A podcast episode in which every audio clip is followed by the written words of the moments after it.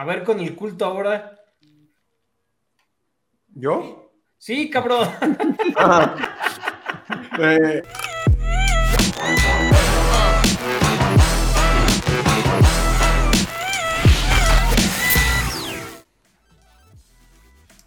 Episodio 4 del Fantasy Collab. Bienvenidos una vez más. Nos da mucho gusto que estén acá con nosotros para seguir metiéndonos en el mundo del fantasy antes de que arranque la temporada. Y, una vez más, llevamos el Collab en el nombre por una razón. Y tenemos un invitado muy especial esta semana, que es el señor Julio Martínez, Mr. Martínez, que nos acompaña después de estar con nosotros. Ya había estado con nosotros el año pasado, vuelve al Fantasy Collab. Julio, ¿cómo estás? Bienvenido una vez más al Fantasy Collab. Muy bien, muy emocionado de estar por acá, eh, muy feliz de que, de que me hayan buscado para, para otro episodio. La vez pasada no me tocó que estuvieras aquí, Germán, los confundí, Mucho pero luego ya que vi a Pablo dije, ah, sí, ese es el que, con el que yo hablé. Pasa. Pasa muy seguido. Antes, sí.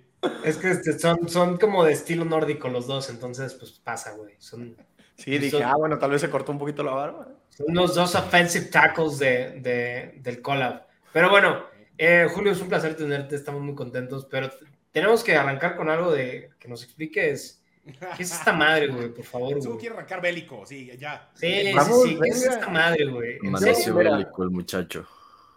¿Conocen Yo- el botón de bookmark? Bueno, utilícenlo en este tweet. Dak Prescott terminará su carrera con al menos un anillo de Super Bowl. Chinga tu madre, güey. ¿Qué es esto, Julio? Te- te- te- No, no es fácil, ¿eh? Primero así el, el floor para que des tu... para que Miren, extiendas. yo, yo soy cowboy, eh, evidentemente, No, claro. pero tampoco, pero tampoco soy un cowboy optimista, no soy un cowboy realista. Yo sé que, que Dak Prescott no es un quarterback top 3 en la liga, ¿no? Pero también creo que es Mahomes y los demás, ¿no? A final de cuentas, creo que el único quarterback en esta liga que realmente puedes ponerle a un, un montón de nadies y que seas súper relevante es Patrick Mahomes. Todos los demás, desde Joe Burrow hasta Dak Prescott y Matthew Stafford necesitan ayuda, ¿no? Y creo que el trabajo que ha hecho Cowboys abre una ventana muy interesante en estos siguientes tres, cuatro años. ¿Por qué? Porque se ha juntado un- un- una muy buena defensiva con lo que podría ser el prime de Dak Prescott por la edad que tiene de 30 años, que se junta como esa experiencia, pero al mismo tiempo ser joven todavía. Y lo más importante de todo es que la NFC es un completo desastre. Entonces, se fueron Rodgers, se retira Tom Brady, entonces la probabilidad de llegar a un Super Bowl, ahora en vez de dividirse entre cinco equipos o seis, o como en la FC que se divide como entre 10, en la NFC hay tres, hay tres equipos. Está San Francisco, que en lo personal yo no confío en la fiesta que traen en su coreback, entonces lo Ok. veo como, como alguien, como un equipo que se puede vencer, y está Filadelfia, y están los Cowboys, ¿no? Que Entonces, se puede vencer que no han vencido, ¿no? que no hemos vencido, cabe aclarar, pero, pero creo que la novela que están armando, que, que estemos a dos semanas y esté todo el, el, el desmorone con Trey Lance, no va a ser positivo. Ah, para digo, novela nada más ya lo mandaron a la chingada, que es lo que tenían Sí, que haber pero- hecho ya desde hace no rato. güey, sabemos ¿no? qué es lo que está, qué es lo que está pasando adentro, ¿no? Y, y no creo que sea algo muy sano el que al güey que hace dos años le dijiste, oye, este es tu equipo, le has dado tres starts y ahora, oye, lo siento, ya no es tu equipo, se lo estoy tomando de muy buena manera, ¿no? Entonces, Claro. eh, no creo que el ambiente sea lo más sano dentro de ese quarterback room, entonces, pero aún así San Francisco pues es San Francisco, ¿no? Y Shanahan es Shanahan, entonces San Francisco sigue siendo un equipo súper fuerte que además no tiene que enfrentarse a un Filadelfia en su división, ¿no? Entonces, creo que simplemente Cowboys se está enfrentando con, con un, con un span de tiempo importante de, creo que serán tres o cuatro años en los que realmente puedes decir la ventana está abierta, ¿no? Y creo que esa ventana también estuvo abierta para Tony Romo en su momento y Tony Romo fracasó en el intento y creo que ahora está abierta para Dak Prescott y creo que sí le han rodeado de suficientes armas, al menos este año, para que él pueda dar ese brinco que no logró dar el año pasado, ¿no? Porque el año pasado contra San Francisco 100% fue de Dak Prescott, ¿no? O sea, la victoria contra Tampa fue de Dak Prescott, pero también esa derrota contra San Francisco, el que se queda corto es Dak Prescott. Para mi gusto también Kellen Moore, pero bueno, ya no está Kellen Moore. Eso, es, lo, eso es lo que ya lo que yo quería llegar, ¿no? O sea, de, que no le hemos podido ganar a San Francisco. Yo también soy cowboy, la gente que, que, nos ve por acá lo sabe. Yo soy un cowboy muy negativo, por cierto. Eh, Ese sí es un cowboy negativo, güey. ¿eh? No, pues tuvimos no como a que dice que ahí y pues con una actuación tantito más al nivel de Dak, pues se pudo haber ganado, güey. Y otra, y no, y como dices, no ha estado al nivel, güey. Entonces, o sea, confías tú más bien por un tema como de números, de güey, pues la competencia no es mucha ahí vamos a estar y está como a tiro de piedra, pero la confianza en Dak como que no, no la siento ahí. No la siento yo, ahí. Yo, la, yo la confianza en Dak Prescott sí la tengo, porque creo que, o sea, no me gusta, a ver, los playoffs es un, es un sample muy chiquito, ¿no? O sea, estás hablando de que un jugador tiene seis partidos, o sea, por ejemplo, Dak Prescott ha tenido varios juegos de playoffs, tiene seis, ¿no? O sea, realmente es, o sea, es difícil decir, ah, un jugador es bueno o malo en playoffs. Realmente suele haber mucho, mucho, mucha randomness ¿no? en, el tema de, un desempeño en un coreback en playoffs porque son muy poquitos partidos y hay muy poquitas cosas, ¿no? Y creo que también enfrente teníamos un equipo que era superior línea por línea, ¿no? O sea, era mejor en wide receiver, era mejor en tight end, era mejor en running back, era mejor en línea ofensiva. Y, y en defensiva, pues eran similares a nosotros, si no es que hasta superiores. Entonces, realmente decías, bueno, es que San Francisco es mejor que nosotros en todas las pero pero, estás diciendo que ya cambió eso. Estás diciendo que para este año ya va a cambiar eso. Pues ya tenemos a Brandon Cooks, que creo que es una diferencia ¿no? O sea, no es lo mismo. Los prácticos tuvieron a Mari Cooper y a CD Lamb juntos, o sea, que era mejor, sí, y, y, Kellen Moore se choqueó de una manera terrible, ¿no? O sea, para mí, esa derrota contra San Francisco, la de hace dos años es de Kellen Moore y la del año pasado es de Dak Prescott.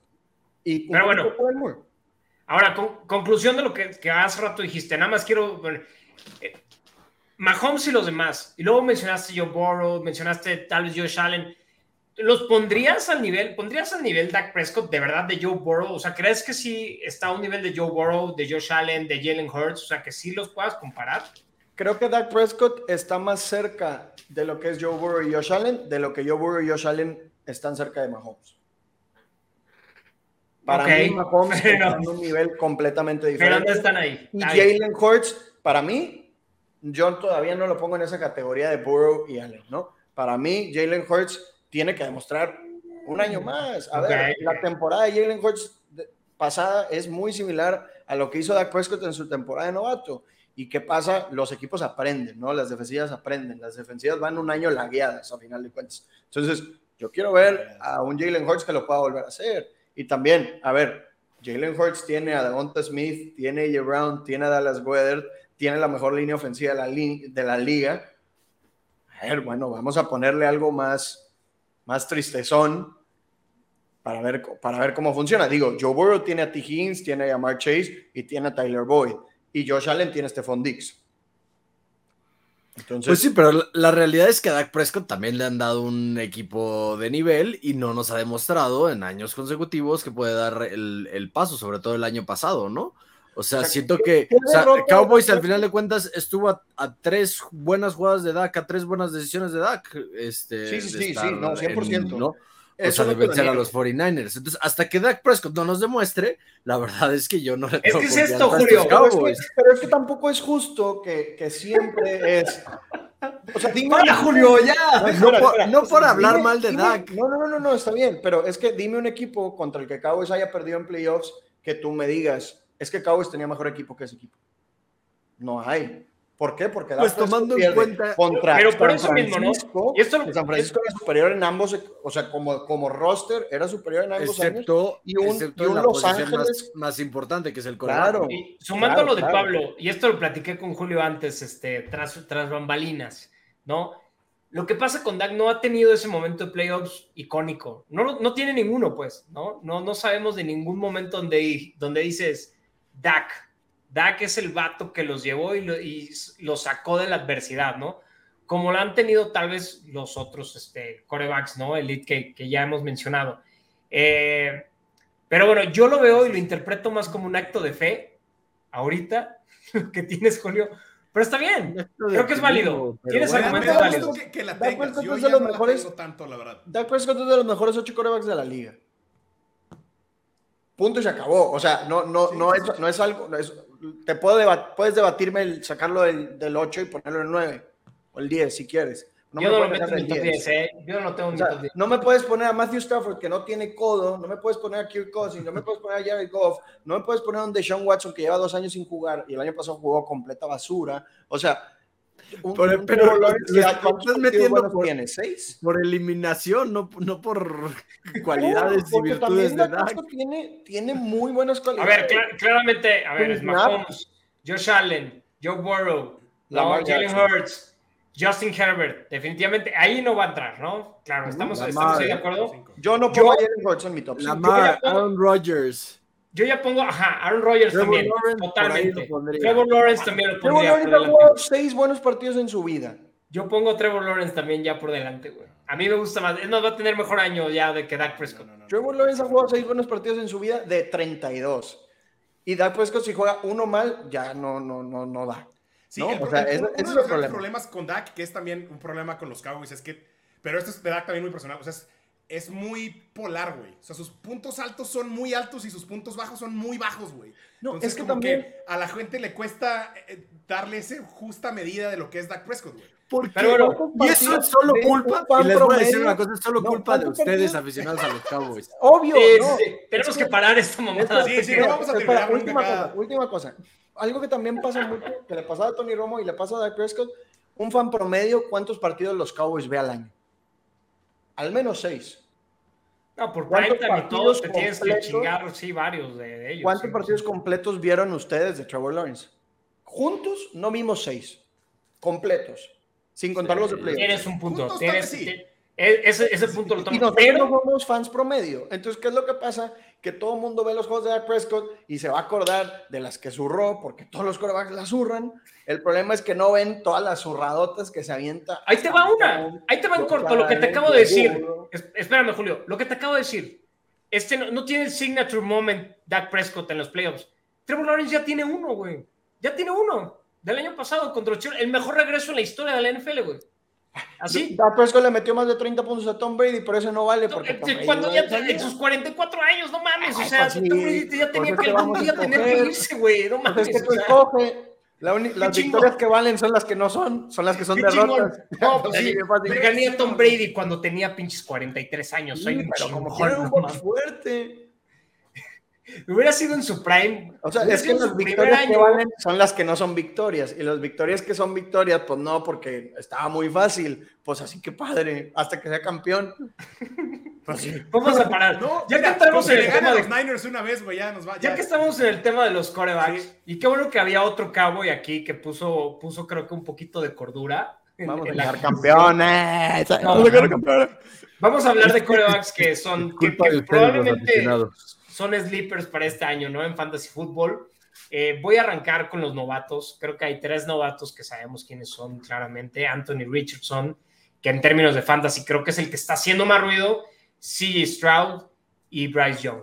Vamos a empezar con el invitado muy brevemente. Dame así, ranqueámelos de top 3. ¿Cuál crees que pueda tener impacto más en términos de fantasy para este año? El uno tiene que ser Anthony Richardson por el hack que es correr y porque además es el único que tiene un wide receiver competente en su equipo. Todos los demás, o sea, CJ Stroud y. Bryce Young no tienen digo, wide receiver competente. Y luego entre Bryce Young y CJ Stroud, yo me iría con Bryce Young porque creo que como prospecto es más completo y en igualdad de circunstancias que creo que las hay ahorita. Bryce Young debería destacar un poco más, aunque ninguno de los dos me interesa muchísimo en ligas de un solo coreback. Ok, en Liga Redraft, esos dos no, pero Anthony Richardson, por ejemplo, sí tirarías un dardo por él en las últimas rondas. Sí, 100%. 100%, 100%. Es el único drafteable realmente, ¿no? O sea, Sí, en Sí, este punto sí. totalmente. Perfecto. Muy bien. Eh, ¿Alguno de ustedes eh, difiere de eso? Yo, yo sí creo, a mí, yo cambiaría nada más C. Stroud por Bryce Young. Yo creo que C. Stroud para mí tiene eh, muchísimo más techo. Creo que el tema del tamaño sí es un factor aquí con Bryce Young. Eh, es- de verdad, son excepciones los que en ese tamaño han logrado hacer cosas grandes. Y en su, año- en su años de, de novato, pues no lo han logrado. Pues, ¿no? O sea, estaba hablando de Russell ¿Qué es? Drew Brees, 5-11, ¿no? ¿no? 5-11 Exactamente. 5-10. Sí, por ahí, güey. Y es, me y es. Que el primero en tirar hate a los chaparros es Katsuo, que es el más chaparro. Julio no lo conozco presencialmente, pero me imagino que es, el, A ver. que es más alto que Katsuo. Pero sí, no, no, no, eso tenlo por seguro, güey, ¿no? O sea, los, regios, es regio el cabrón, entonces seguramente te- es más alto, güey. Eh, pero no mamen, o sea, por supuesto que es un factor. Y alguien enano como yo, créanme que tiene experiencia, güey, en ser enano. Entonces, sí es una limitante, güey. No, El tiene que encontrar ventanas para lanzar el balón, la velocidad y todo, y el cambio va a ser más complicado para él. Me gusta más CJ Stroud a mí particularmente. Estoy de acuerdo en, en lo demás, ¿no? En de que en, el, en términos de armas probablemente empiezan desde, desde lo mismo, ¿no? Probablemente tal vez Bryce Young sí tiene un poquito de ventaja con Adam Thielen ahí, que con su veteranía puede jalar un poquito más, con DJ Chark, versus a, a los güeyes que nunca en su vida han este, eh, resaltado, ¿no? Que son los, los, receptores de los Texans, pues, ¿no? Entonces, me late ahí. Ahí les va otra, la siguiente. ¿Quién, cree que, ¿Quién creen que va a ser más relevante para esta temporada? Sam Howell o Desmond Reader, dos jugadores que son de segundo año los dos y que, bueno, van a estar armando sus equipos. Pablo, voy a empezar contigo. Yo estoy en el tren de Desmond Reader, a lo mejor por conveniencia, porque lo tengo por ahí estallado en una liga Dynasty, pero sí creo que Des- Desmond Reader puede dar, puede dar un ligero brinco, ¿no? Eh, lo de Sam Howell, la verdad es que todavía me quedan muchas dudas y lo que tiene bien Sam Howell es este, estas armas, ¿no? Ahora vamos a ver con lo de Terry McLaurin, a ver cuánto, este, cuánto tiempo va a estar fuera. Y me gusta, al final de cuentas, la posibilidad de que las armas de Desmond Reader, Shedlo Villan, eh, por tierra y por pase, eh, Kyle Pitts, que bueno, ya, ya lo hemos discutido mucho con Katsuo, pero me sigue pareciendo un, un talento muy, muy bueno en la NFL para la Tiempo posición. fuera. ¿Katsuo es hater de Kyle Pitts? Sí, claro que sí. Es el hater número uno, es el Es presidente de- el del, club. de Kyle Pitts, sí. ¿Pero de- Perdón, del Julio. jugador o del fantasy? Nada, del fantasy, del fantasy. Ah, nada, bueno, sí. bueno. No, no Eh, no, nada a ver. eso, güey. O sea, no, no tengo Eh, Y, y Pero- Drake London, ¿no? Creo que esta ofensiva, la ofensiva de los Falcons, sí puede estar en, en- en un buen lugar para que Desmond Reader tome un pasito adelante y sea relevante en fantasy. Antes que nada, Julio, tú eres Kyle Pitts lover, o sea, tú sí todavía crees en Kyle Pitts. Redraft o Dynasty. No, no, no, no, como sea, cabrón. O sea, ya sé qué vas a decir, pues sí, pero no, no, no. Yo Lo que sí, sea, o sea, como- en una liga redraft- o sea, ¿lo vas a agarrar? En rondas 5 o 6, probablemente sí. O sea, Lo acabas de que- agarrar anoche, ¿verdad? By the way. sí, lo agarré anoche porque creo que lo que está pasando ahorita es que su precio. ¡Eh! No mames, es un momento de tensión. Apagó El mi precio. cámara. ¡Precio! ¡El precio! Es como, game, Pitts, como game show, Eso ¿no? que- De Wheel of Fortune o algo Kyle así. Eso es lo que, eso es lo que pasa con Kyle Pitts. Eso es lo que pasa con Kyle Pitts. Tiene, tiene unos pequeños problemas técnicos nuestro invitado Julio. Pero bueno, Germán, eh, ¿tú cuál de estos dos? Está como el Desmond matador, o Sam. Howell. Fíjate, yo creo que los dos van a dar un salto de calidad como para ser funcionales. No son güeyes que te van a ganar ligas, pero creo que son güeyes que si por ahí tienes que agarrar de emergencia, te van a servir. O sea, creo que son güeyes que este año van a ser, por ejemplo, van a tener un mejor año de lo que fue, por ejemplo, de Sean Watson el año pasado, que era un desastre, ¿no? Eso creo. Ahora, de estos dos, creo que hay un tercero que por alguna razón estoy empezando a comprar el hype, que es Kenny Pickett, güey. Con Kenny Pickett estoy empezando a comprar un poquito más el hype. Ok. ¿Por qué? No sé. Es un tema visual, sus güey. Es sus, de... sus dos drives de pretemporada Es chingones. un tema, sí, güey. Sí, sí, sí, sí, sí. O sea, y ojo, tampoco creo que vaya a dar así un super salto de calidad, ni mucho menos. Pero sí creo que Kenny Pickett va a estar un poquito arriba de estos dos güeyes, ¿no? O sea, de, en, en ese. Tengo que agarrar coreback y me estoy quedando sin opciones y están estos tres güeyes. Creo que yo preferiría a Kenny Pickett. No sé por qué, ni siquiera lo puedo justificar. Creo que Sam Howell también está muy bien acompañado de buenas armas, ¿no? Pablito ahorita justificaba a Desmond Reader por las Eh. armas. Creo que Sam Howell también tiene buen arsenal, pero creo que creo que Kenny Pickett está dando un salto Me gusta. interesante. La verdad es que me parece un segundo interesante, año ¿eh? completo siendo titular, ¿no? Estos güeyes van a ser su primer año titular apenas. O sea, George Pickens me gusta. Ya lo vimos, ya vemos que se proclamó el GOAT, ¿no? El cabrón, el mejor de toda la liga. Eh, por lo menos lo respaldó con una pinche recepción cerdísima como el año Una. pasado. Está bueno para Highlight Reel. El tema, Reel el tema del volumen creo que fue algo que no se respaldó el año pasado, incluso con la salida de Chase Claypool. Pero me gusta este año. Dionte creo que es casi imposible que pueda pasar otro año sin anotar un touchdown también. Entonces, eh, el benchmark está muy abajo, lo va a superar. sí me gusta, pero mi favorito de los tres para mí es Sam Howell. Sam Howell creo que es el underdog, sí, pero es el que me gustan sus armas. La verdad es que el backfield de ahí me gusta. No, no es uno particularmente ni bueno en términos de fantasy, pero para que destaque Sam Howell sí lo creo, ¿no? Antonio Gibson, Brian Robinson. Después tenemos a, a Jahan Dodson, que vamos a hablar más adelantito de él. Y aparte Terry McLaurin, que bueno, lo que me preocupa de Terry McLaurin es que vaya a poder estar listo para la semana 1. Se dicen que tal vez no está. Eh, pero me gusta Sam Howell. La verdad es que creo para ligas super, super flex, ¿no? Me gusta mucho, es una creo que gran opción para tener ahí estallado. Eh, ¿Cuál, es el, ¿Cuál es el camino más fácil? Y lo hablábamos con Anthony Richardson para llegar a ser relevante fantasy. O sea, para un, un correr. Sin tanta experiencia. Entiendo esa parte, pero Sam Howell también. también corría. También corre el balón, exactamente. Y creo que también va a ser una de las facetas que vamos a ver. Y me gusta lo siguiente, me gusta que su coordinador ofensivo es Eric Bienemy. Y créanme, Eric Bienemy viene de este pinche árbol genealógico de Andy Reid y ese árbol genealógico es históricamente exitoso, ¿no? Eh, Doug Peterson lo estamos viendo ahorita con Trevor Lawrence, ¿no? Eh, pasa constantemente. Yo creo que, que, va a tener una buena temporada Sam Howell, se va a consolidar como el quarterback de los comandos. Voy, para atrás. Desmond Reader, la división. Se cancela Kenny Pickett. La pinche, el norte de la americana va a ser una guerra todo el año. La división de Desmond Reader está mucho más sencilla. Pero en términos de fantasy no es tan mala idea, eh, Germán, no, me molestó. A ver, ahora sí, rápido con Julio. Sí, cortamos, o bueno, su internet lo cortó. Se me olvidó cargar la pila de la cámara, entonces apagó a, medio, a media opinión. Entonces ahora estamos usando la falluca aquí de la computadora, pero bueno. Te ves bien, no pasa nada. Lo, a ver. lo que estaba diciendo de Kyle Pitts para, para acabar es que creo que con su precio ya estamos asumiendo que va a pasar lo mismo que el año pasado, ¿no? O sea, que va a ser una ofensiva con muy poco volumen. Entonces, cuando todos piensan eso, yo soy bien Contreras, me gusta apostar lo contrario. ¿no? O sea, si ya todos estamos seguros que va a ser lo mismo. Sí, me ha quedado claro por tu Twitter, definitivamente, güey. Pues, pues, voy y apuesto lo, lo, contrario, ¿no? Al cabo, al cabo paga bien, ¿no? Creo que Kyle Pitts, eh, teniendo un, un, buen año, o que Desmond Reader una vez sea bueno, o que lancen más la bola, o hay muchos escenarios en los que Pitts puede llegar a ser relevante. Entre Sam Howell, Desmond Reader y Kenny Pickett, que salió ahí de underdog, yo me inclino por Sam Howell. La realidad es que yo, yo no veo mucho en SAA, la verdad, más bien, yo no veo NCAA, hay que ser muy claros, hay que ser muy honestos. Yo no veo en la NCAA, yo nada más cuando se acaba el año empiezo a ver stats, empiezo a ver un poquito, la verdad, casi puras stats. Soy más de. Y arranca este sábado. Arranca este sábado. Yo no entendí qué pasó con Sam Howell. O sea, dos años era el, el favorito para hacer el 1-0-1 y de la nada.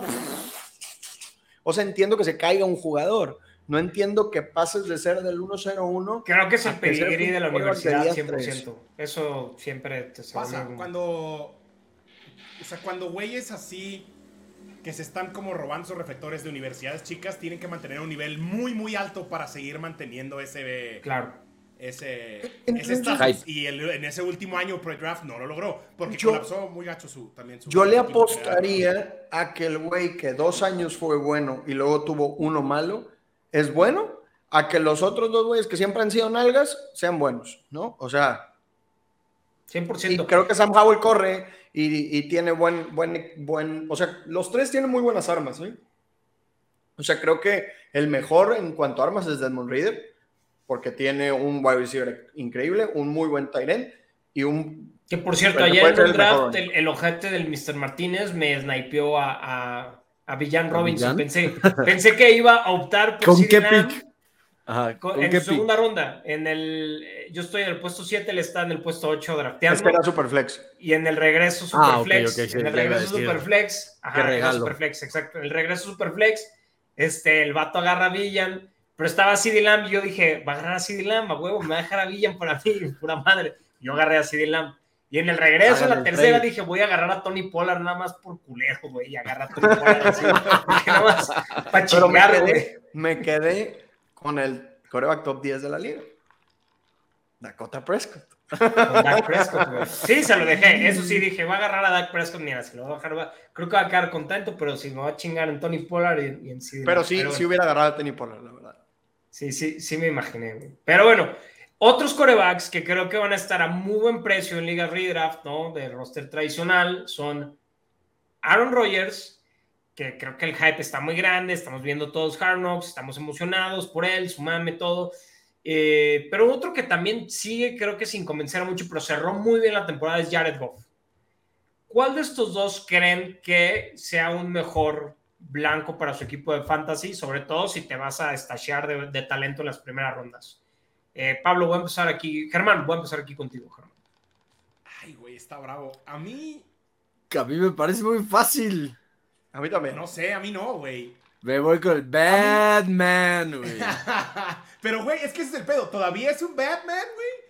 Lleva dos años perdido en las drogas y las sustancias. No, no, no, no, no. Lleva dos años. El año antepasado fue MVP, cabrón. ¿De qué estás hablando? Y lleva el off-season más e, enfocado, comprometido, creo que toda su carrera en NFL. y eso es cierto. Aaron Rodgers es el tipo que cuando tiene algo que demostrar, cuando trae así como una un feeling de que lo están descartando, es cuando más la rompe. No, a ver, también si Aaron estoy aquí jugara sin pie izquierdo y sin tres dedos de su mano derecha, jugaría como juega Jared Goff. Entonces, es mejor que Jared Goff sin duda. y ninguno de los dos corre. Entonces, yo, yo voy por Aaron Rodgers. La verdad es que no entiendo cómo hay tanto hype con, con Garrett Wilson que lo vemos irse, y me incluyo, en el pick 201, 112, 202. Y Aaron Rodgers está por los suelos. Está yendo bajísimo, sí. En los, en los suelos. Eh, o sea, yo lo esperaría más a un precio similar al de un coreback como, como Dak Prescott, porque son apuestas creo que similares. Son corebacks que ya, digo, Dak corre un poco más, pero que son corebacks. Pero ya no corre realmente, o sea. y tomando de referencia del draft que tuvimos anoche, justamente él agarra a, Dak Prescott en, en la segunda ronda, ¿no? Entonces. En la 3. En la 3. Y yo terminé agarrando a Aaron Rodgers, creo que en la ronda 5. En la 5, pues, ¿no? Este, que a mí se me hizo un excelente valor ahí. tengo fe en este año y lo estacheo junto con Joe Burrow, ¿no? Entonces, eh, yo le tengo fe, obviamente, también. Aaron Rodgers. Sí, ojo, no es que no le tenga fe, yo creo que va a tener un buen año. Creo que no va, o sea, creo que la diferencia no va a ser tanta en producción final, güey entre Aaron Rodgers y, Jared Goff. O sea, no me sentiría mal si agarro a Jared Goff. Creo que Jared Goff, por como terminó el año pasado, por esta como ligera, si quieren, pero evolución que hemos visto año con año, un año, o sea, armas que ya conoce. Creo que, creo que no va a ser un mal año para, Jared Goff, güey. Lo que me gusta más de Yo estoy dispuesto a pagar una ronda más para mi paz mental. O sea, neta, empezar allá de costo todas las semanas, a mí me daría, me daría algo. O sea, lo que le va a dar a favor a es, es, la línea ofensiva. Estamos hablando de una de las mejores líneas ofensivas de los Lions contra una línea ofensiva de los Jets que está teniendo muchos problemas desde pretemporada. Ya se viene como este el, el, el, ruido de ajá, cocinándose de que ojo con esa línea ofensiva, ¿no? Pero no, creo que Aaron Rodgers, dame Aaron Rodgers y con el descuento que tiene ahorita, o sea, quinta ronda en Liga Superflex, me parece, o sea... Es un robo. Ojalá en semana 2 haga como tres puntos en, en, Fantasy. Y va a haber alguna semana en que, los, que seguramente los va a hacer, ¿eh? Va a haber una semana donde 100%, 100 lo va a hacer. Eh, vamos a pasar al tema de corebacks a los receptores. Veteranos que pueden volver a ser relevantes es el primer quiz del día de hoy en los receptores. Eh, vamos ahora sí con el invitado. Primero, Michael Thomas contra Odell Beckham Jr., dos güeyes que tienen problemas de lesiones en el último par de años. Y dos güeyes que yo defiendo a capa y espada. En vamos, vamos a asumir, asumir que juegan toda la temporada, que juegan la mitad de la temporada. Exactamente. ¿Qué vara les vamos a poner, no? No, que juegan, lo, mismo. las mismas semanas. Ándale, pues. Ese es el estándar. Entonces, bajo ese estándar, Julio, ¿Con cuál te quedas? Yo con Michael Thomas. Creo que, a ver, la cantidad de pases, yo creo que, que, ojo, que Lamar Jackson va a tirar muchos más pases de lo que hemos estado acostumbrados. Creo que esa ofensiva de Ravens va a tirar más pases de lo que ha tirado en años previos, pero lo normal es que si, vamos a poner un número, si Greg Roman manda 500 dropbacks, pues como 400 pases va a tirar, porque los otros 100 Lamar Jackson se va a cargar corriendo, es por decir un número, ¿no? Entonces, y por el lado de Michael Pero Thomas... dices Todd Monken, te refieres a, Todd Monken. Perdón, Todd Monken. Greg Roman es el de antes, ¿no? Sí, es el anterior, ya llegó el Todd Monken. Eh, entonces ahí yo creo que va a lanzar más pases Saints Y también lo que vimos el año pasado, Michael Thomas, o sea, a ver, las primeras tres semanas yo ya estaba que me salía corriendo cuerado por la calle, ¿verdad? O sea, estaba promedio de 17 puntos por juego, pero luego se tronó y se acabó la temporada. Entonces, no fue hace mucho que vimos a Michael Thomas en ese nivel alto y a Sí fue Odell Beckham fue hace un año, o sea, eso Sí, la temporada, pasada, la temporada pasada arrancó, se volvió a lastimar, pero correcto. Odell, Odell Beckham jugó hace ya año y medio, jugó bien, pero no jugó a un nivel de mucho target. No, iba, iba al paso para ser MVP y como el vato publicó, ¿no? De que iba a hacer 200 yardas y todo, la verdad es que sí iba a ese paso. O sea, es una realidad. Sí, ¿no? el Super Bowl sí pintaba para pasar. Que después Tyler Boyd ahí le, le, lo- le- le dijo y, le- y luego Odell le contestó como, pues sí, pendejo, mira, aquí está mi anillo, güey, ¿no? Y, pero Jack ambos me gustan. ok, me gusta. Pero Michael Thomas, ¿alguien que quiera defender a Odell? No realmente, y digo, a ver, prácticamente gratis te está saliendo Michael Thomas, ¿no? En un, en un draft, este ADP 105. Eh, algo que tocó Germán, el schedule, güey.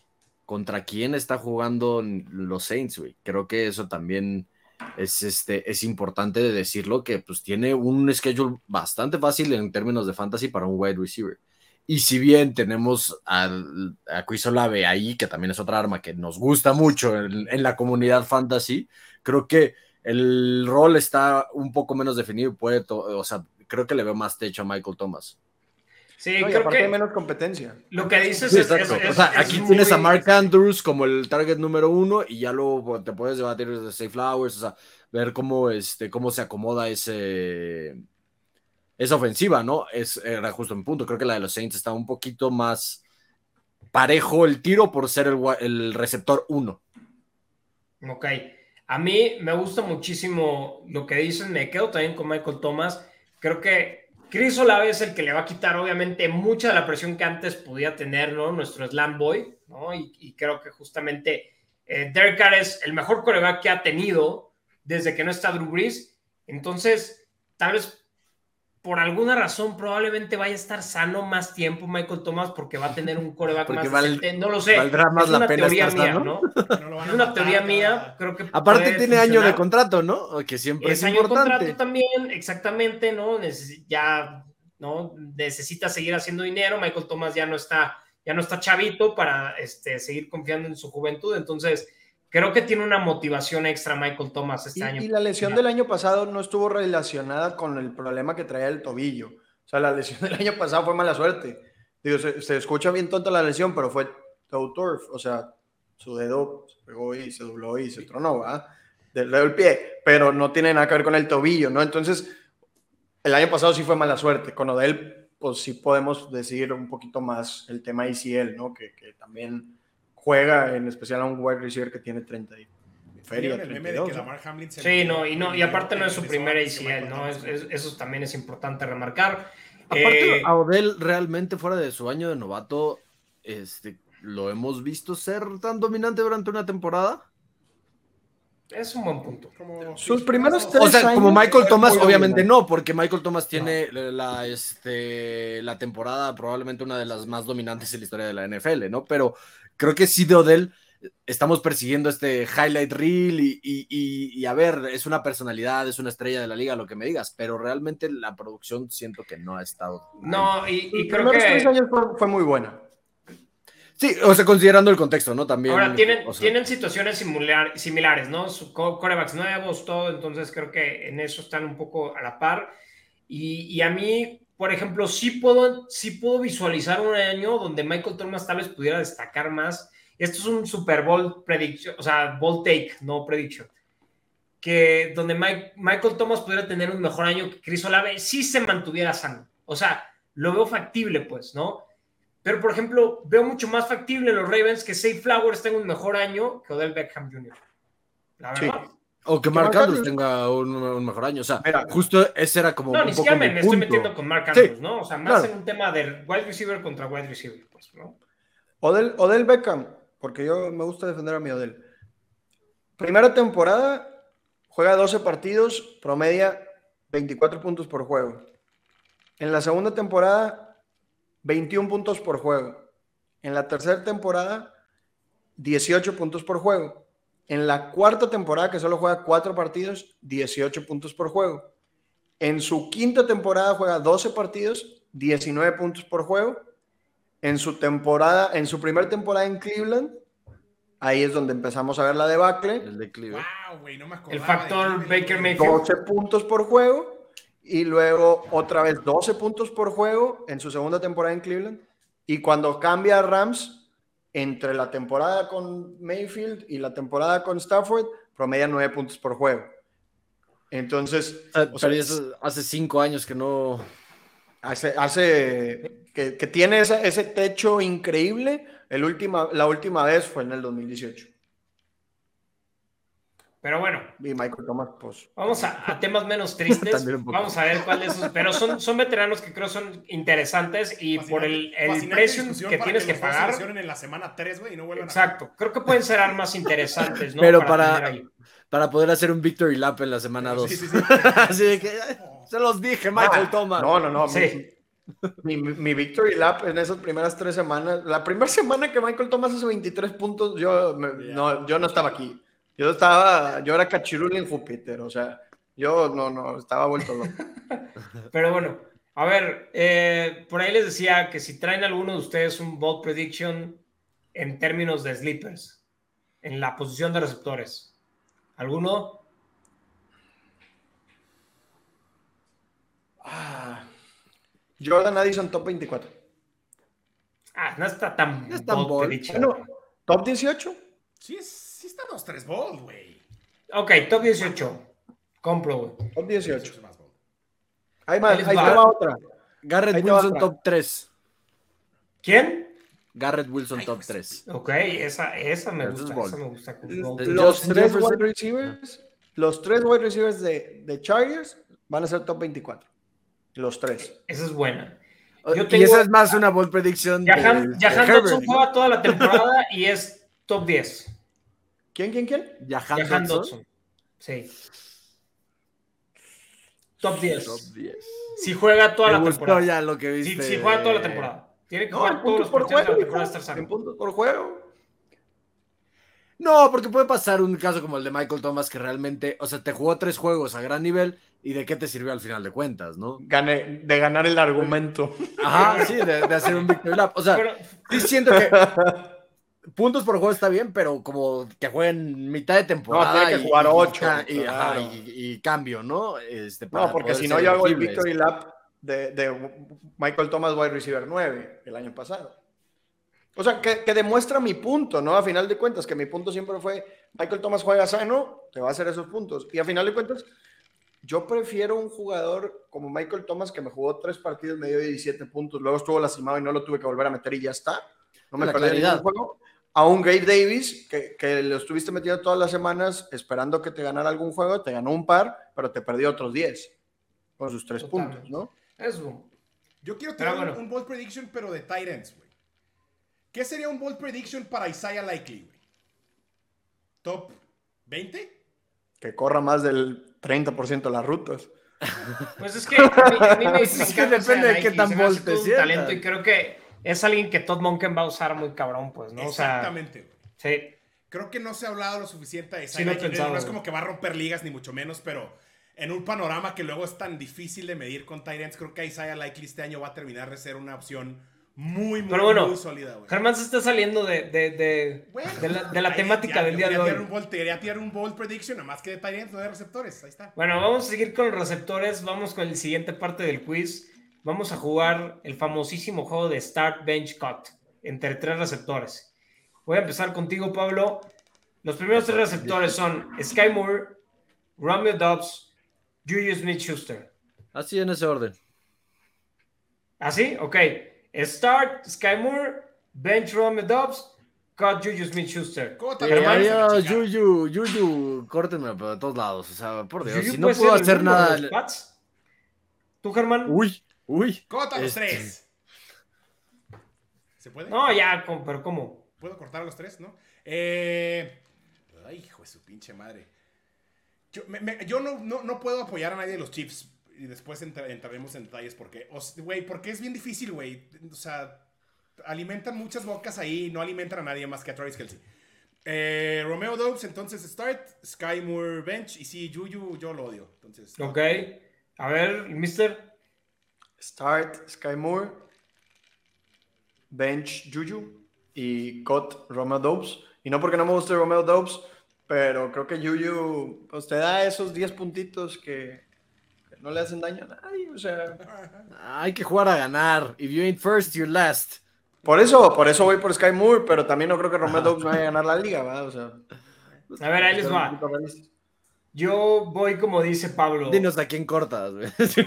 Yo corto Yuyu, ¿no? Me gusta Skymore porque creo que va a tener un rol diferente, ¿no? Ya no está Yuyu, justamente. Cada Stoney se la pasa lastimado y bueno, se- hay un buen reporte de que le están dando justamente este volumen a Skymore que, tengo que decirlo, Rashid Rice es mi favorito, pero bueno. Después tenemos Romeo Dobbs, mira la cara del Mister, cuando, cuando es una superestrella ahí hablamos, güey. Romeo Dobbs Creo que es el favorito de Jordan Love. Y creo que tiene un rol en donde va a tener más volumen que Christian Watson. No quiere decir que va a ser mejor, sino que va a tener muchos targets y tal vez muchas recepciones en trayectorias cortas. Y creo que puede ser un jugador muy productivo, muy por debajo del radar, que estás probablemente agarrando entre el 150 y 160 debe estar su, su ADP. Entonces, me gusta, me gusta. Eh, y bueno, Yuyu, la verdad es que también me caga, no, no creo que ya sirva para nada. Eh, y es joven, güey, no es tan, tan viejo. Vamos al siguiente quiz. Empiezo con el invitado aquí, Star Bench Cut. Tenemos este, este me gusta más, está más complicado, creo. Christian Watson, que justamente acabo de hacer una mención de él. Mike Evans o DJ Moore con los Bears y con su nuevo quarterback Justin Fields. Yo start Christian Watson. Yo sí le tengo mucha fe a Christian Watson. Me gusta mucho eh, lo que vimos el año pasado. Yo no era muy fan de él como, o sea, cuando entró a la liga, pero lo que hizo la temporada pasada me gusta mucho. Y como bien dijo Pablo, creo que esto sí es comprar el techo, ¿no? O sea, ir, ir y perseguir ese techo que, que creo que tiene Christian Watson.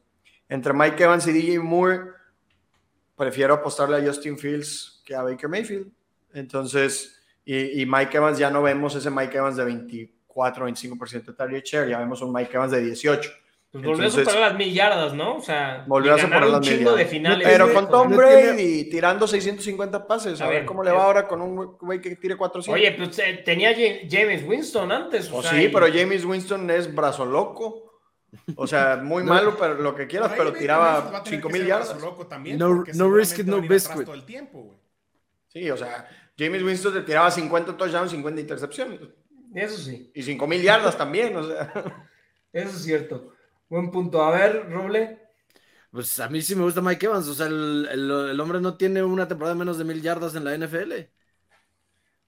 Entonces, Mike Evans. Mike Evans y, y es un argumento de piso. Aquí sí, aquí me voy a contradecir a mí mismo, pero Mike Evans se me hace un wide receiver con un piso muy sólido. ¿Qué, qué Eh, será más fuerte, la maldición de Baker o, o los mil yardas de Mike Evans?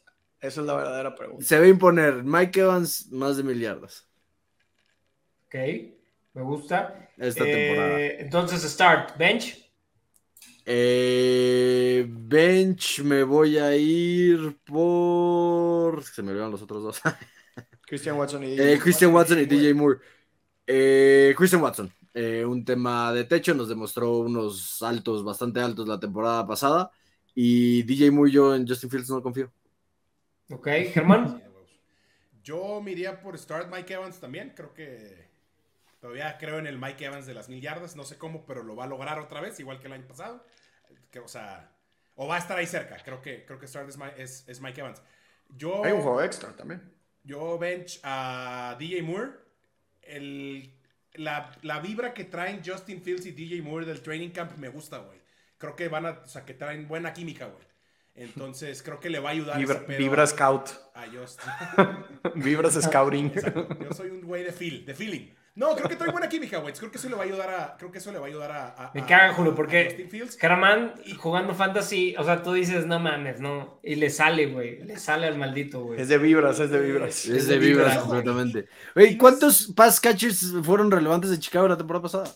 No, de acuerdo, de acuerdo. Ah, Pero la me- curva de Justin menos Fields viene hacia arriba. Bueno, y- el año Justin Fields ya aseguró que va a tener una temporada de más de funcionó a todos. 4,000 Creo que yardas, güey. es un güey más Corriendo, güey. de mayor nivel que Darnell Corriendo. Este. Y ojo, y no es que no, conf- o sea, no es que no me guste Christian Watson, yo defendí, yo lo llamé Randy Moss toda la temporada pasada.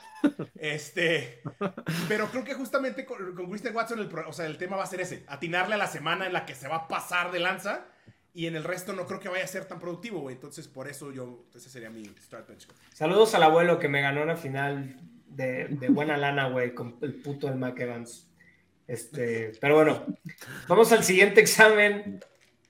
Empiezo contigo, Pablo. Star Bench Cut. Brandon Ayuk, Brandon Cooks, Drake London. Ay, Dios mío. Eh, Le tengo fe a mi muchacho Desmond Reader y a esta ofensiva de los Falcons, sobre todo también por la división en la que juegan. Me voy con Drake London, creo que puede tener una temporada muy relevante para Fantasy. Eh, lo voy a iniciar.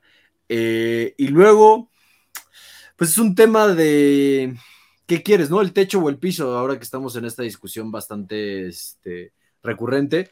Eh, Brandon Cook se me hace un argumento de, de piso y siempre, y siempre ha tenido eso a su favor en la NFL, a pesar de que los equipos no lo quieran.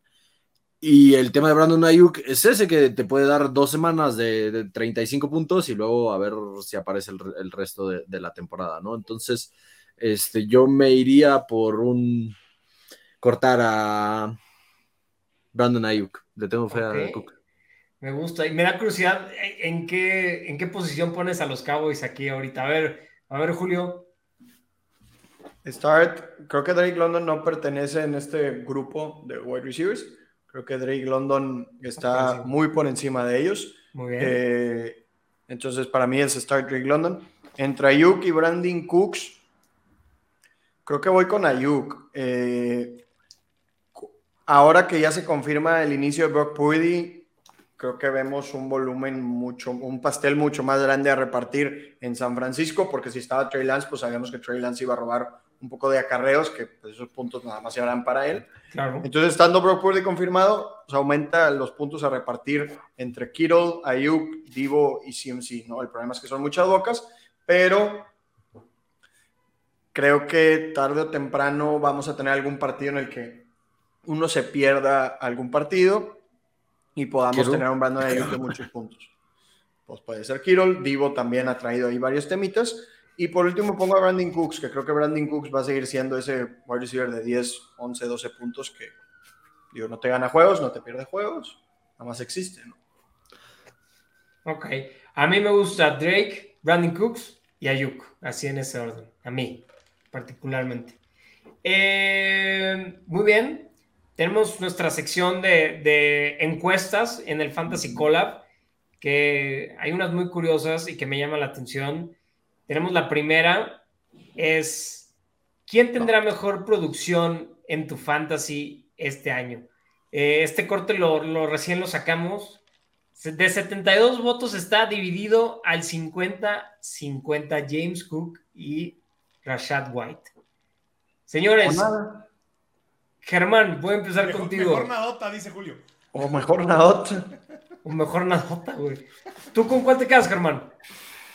Yo con Rashad White, yo, o sea, lo hemos platicado aquí en ediciones pasadas. eh, más por un tema de volumen, güey, ¿no? Que hasta ahora sigue siendo. O bueno, hoy por ahí salió un reporte de que par- por ahí se anda entrometiendo otro güey ahí en el backfield de, de los Buccaneers. Perdón. Se llama Sean Tucker. Ese compa. El que viene de Syracuse. Germán tiene un problema con Sean Tucker. Sí, güey, tengo un problema con Sean Tucker, ya lo hemos hablado la semana pasada. Este, pero pues, vaya, vamos a ver cómo se desarrolla ahí la situación, ¿no? A mí James Cook no me enseñó nada que me volviera loco el año pasado. Pues ahí puede ser un nuevo Devin Singletary en Buffalo, o sea, un güey que pues sí, pero ni sí ni no, ni, ¿no? Entonces, me sigo inclinando por Rashad White, que sigue siendo como el uno de ese backfield ahí en Tampa, güey, y, y- y que va a comandar el volumen hasta ahora, ¿no? Que es lo que parece que va a pasar. A ver con el culto ahora. ¿Yo? Sí, cabrón.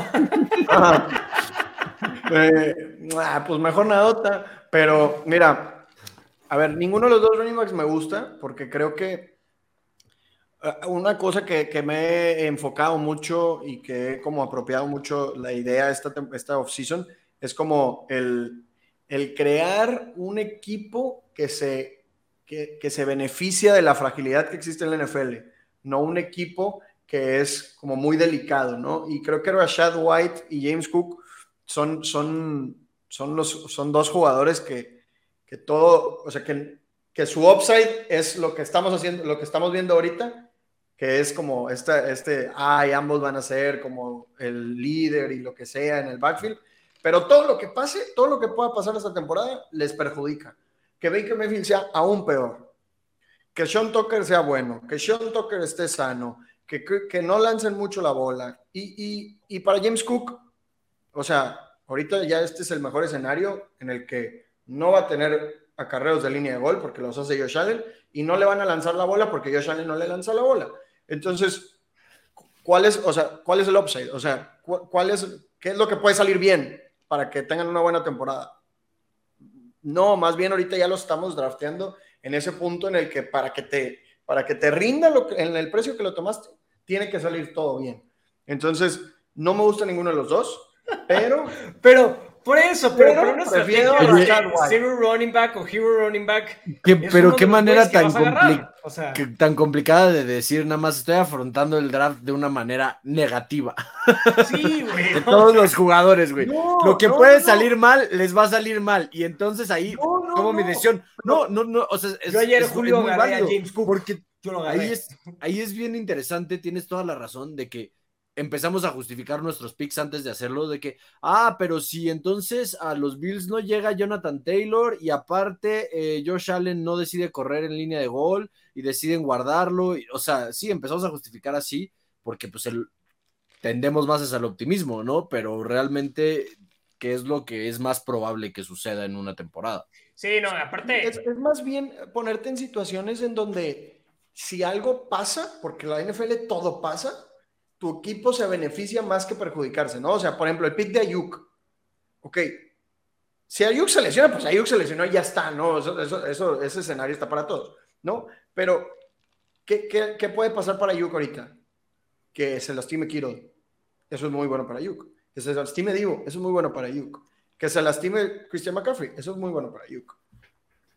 Pero con Rashad White, ¿qué, qué, qué va a pasar para que le vaya mejor? De lo que ya lo estamos considerando ahorita. Que esté Baker Mayfield y digan, hay que correr más el balón, güey. O sea, pero Rashad White es un idiota, güey. Eso Está bien, y eso es lo que quiero. Pero, pero Entonces, eso es lo que estamos asumiendo pero ¿quién es el menos peor, pues? ¿James Cook o Rashad White, pues? Rashad White, para mí. Porque ah, mínimo tiene eso pregunta, que, dice cabrón, no mames. Pero para, te estoy diciendo que no me gusta ninguno de los dos. Ah, bueno, pues entonces sí, ninguno. ¿Tú, Pablo? Entonces, ¿con cuál? Hablar. Rashad White, un tema de volumen. Eh, creo que James Cook no lo va a tener en la ofensiva de los Bills, este, a pesar de que lo vi en el, en el juego contra los Colts y se ve bien y siempre se le ha visto bien cuando ha estado, ha tenido las oportunidades, pero creo que no lo va a tener, no es el rumbo de esta ofensiva y este y Rashad White va a tener volumen. Yo creo que se va a encontrar, a ver, a mí me gusta más James Cook, James Darwin Cook creo que va a tener un mejor rol, ¿no? Eh, este es el fun fact como el de Fitzpatrick ya, que, cuando alguien dice Fitzpatrick, ah, y fue Harvard, por cierto, el de, ya saben, ¿no? Que James Dalvin Cook se llama así y que luego Dalvin, Cook se llama Dalvin James Cook, ¿no? Pero bueno, va a ser el nuevo, el nuevo Fitzpatrick de, el nuevo dato Fitzpatrick. Fitzpatrick. Eh, yo creo que James Cook, porque va a encontrar su rol, ya no está Singletary, ya no está Zach Moss, ¿no? Lo cual, digo, llegó Demian Harris, que creo que sí va a tener algo que ver ahí, pero me gusta James Cook, sí creo que no tuvo el volumen adecuado la vez, el año pasado y simplemente sí va a dar el siguiente paso en este año 2. Yo ese es mi, mi take ahí. y en una ofensiva más explosiva y más productiva, así de simple, que lo que va a ser la de los Bucks. Eso es como con lo que yo defendería a James Cook, muy rápido. El que sí estoy drafteando es a Damian Harris. Porque Damien Harris se va siete rondas después y él sí se puede beneficiar de algo, con el precio en el que está, que es de una lesión de Que creo que tienen buen precio, ¿eh? también ambos. Pero bueno, vamos a la siguiente encuesta, nos quedamos en los corredores. Esta también está interesante y me llamó mucho la atención en esta, porque a mí, eh, les voy a decir mi, mi, mi parecer de inmediato. Yo soy más partidario de Alexander Mattison este año que de lo que pueda hacer de Andre Swift, ¿no? De Andre Swift obviamente se va a ver afectado con la presencia de Jalen Hurts de entrada y con Rashad Penny si está sano o no. Y aparte de Andre Swift se, las, se lastima siempre, ya lo sabemos. Aparte, por alguna razón, se está reportando desde Filadelfia que el principal va a ser Kenneth Gainwell. Sí, salido sí he visto cosas así, por el estilo que se es el anda con los uno, lo andan descansando en pretemporada. Ese entonces- backfield, güey. No lo creo. Yo creo que es un tema de, de simplemente este, confundir, güey. No sé. Que bien, pero güey, ese el- backfield es un caos entonces, ¿no? Sí. Entonces, como para decir que DeAndre Swift va a tener mejor temporada que Madison, a mí tampoco. me Totalmente. No, y todos los, todos los touchdowns que le va a robar ahí este Jalen Hurts, ¿no? Y sobre todo que no cambió la, la regla del quarterback sneak. O sea, creo que ya es una fórmula probada y que no va a haber este cambio ahí. A Que ver, el, el otro día, hoy en la mañana, escuché un dato interesante de, de los corredores y particularmente en Detroit, que parece ser que el campo de Detroit los lesionaba mucho y si te pones a pensar en el historial de, los, de las lesiones de los corredores de Detroit, sí, tien- sí, este, sí es algo como muy recurrente y al parecer ya cambiaron el, el turf. Esto más para este, es un take de Jamir Gibbs que de, de Andrew Swift, ¿no? Pero por ahí puede ir como un poco, eh, podía ir un poco el tema de la lesión. muy Pero bien, Estefania Bell, que diga Pablo bueno. Valdés. Exacto, exacto, lo escuché de ella, lo escuché de ella. Julio, Mejor nadota. Eh, nah, ninguno de estos culeros. no me gusta agrada. ninguno de los dos, la verdad. Creo que Swift es malo. Eh, y creo que es un role player. Y Mattison, la misma premisa que con James Cook y Rashad White. Lo que estamos ahorita es asumiendo ese mejor rol o ese mejor escenario. Y todo lo que pueda pasar va a ser negativo para él. Pero si tengo que escoger, porque aquí Katsuo me obliga, iría por DeAndre Es Swift una dictadura. porque creo que existe ese... Si le voy a confiar a alguien, a un running back que tiene cosas muy buenas y cosas muy malas, se la confiaría a Filadelfia y que lo puedan usar en un rol que le beneficie mucho. ¿no? Creo que pues, ahí está de Andrés Swift. Ok. Muy bien. Quiero molestar al mister con esto porque vi que en, un, que en un solo día, ya para cerrar el show, y esto no estaba tal vez hasta programado, pero vi que en, en un solo día en su muro encontré la, la recomendación extrema de dos güeyes que vienen de ACL, ¿no? Que me llama la atención y que creo que ya estamos en corredores, podríamos platicarlo. Brice Hall y Javonte Williams. Ayer vi que drafteaste a Brice Hall en tu tercera ronda. Sí. ¿Sí? Ok. Este, dinos por qué confías en Brice Hall, sobre todo con la llegada de Dalvin Cook ahorita ahí en los Jets y que viene pues de un ACL y que tiene menos de un año de regresar de un ACL con gente que ya sabemos o el historial como gente como Saquon que de, de regreso después de su, de su ACL no regresó bien y bueno, ahí hay varios jugadores que, que pasan el mismo caso. ¿Qué, ¿Qué dirías al respecto? Brice Hall está entrenando y Dalvin Cook no. Sí, pues digo, acaba de llegar. Pero bueno. No, Dalvin Cook está lastimado. Dalvin Cook está lastimado, está operado y no puede entrenar. Y Brice Hall está operado, pero no.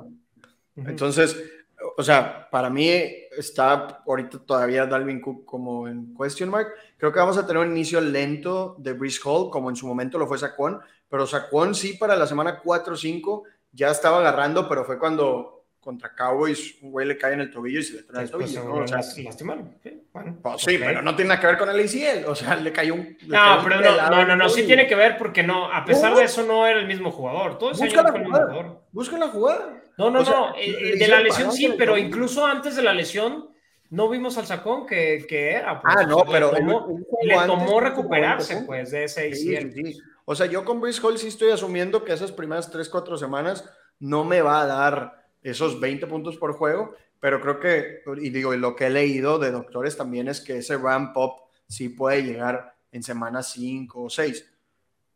El otro que me gusta mucho también es Javonte Williams, porque es el mismo caso, pero un precio Ese me gusta más por, por el precio donde lo puedes agarrar, ¿no? O sea, ese es donde sí tiene valor y ese, en ese sí estoy más de acuerdo. Lo que me preocupa más con No. Williams es que En ese güey se destruyó toda la rodilla, o sea, se rompió todo. Exacto, ese, ese sí es un tema. O sea, ¿no? Y él, eh, o sea, es de verdad admirable que ya esté, o sea, que haya tenido snaps y que se la ha visto bien, ¿no? Entonces vamos a ver qué tanto es la carga. Y sobre todo que no he visto otro corredor, o sea, Sam, Samaji Perine no es como que diga, "Mm". A mí No, o sea, me Samaje mueve. Perine te va a jugar las primeras dos, tres semanas, te va a hacer 15 puntos y, y ya, ¿sabes? O sea, Y y ya por se eso lo toman todos lados. Jerry Judy, ¿quién fue? se rompió? Sí, Jerry Judy. Ah, ya sé, pobrecitos broncos. Uy, sí. Pero bueno, eh, el oeste de la americana ya sabemos que es de los Chiefs. Ya, ya ni- si le van a los broncos, ni se preocupen, van a perder también contra los Chiefs. Van a ser, esta temporada va a ser 16 victorias al hilo para los Chiefs. Entonces, ni se preocupen. No lo sé, se me ocurrió decirlo, Germán, solo quería decirlo.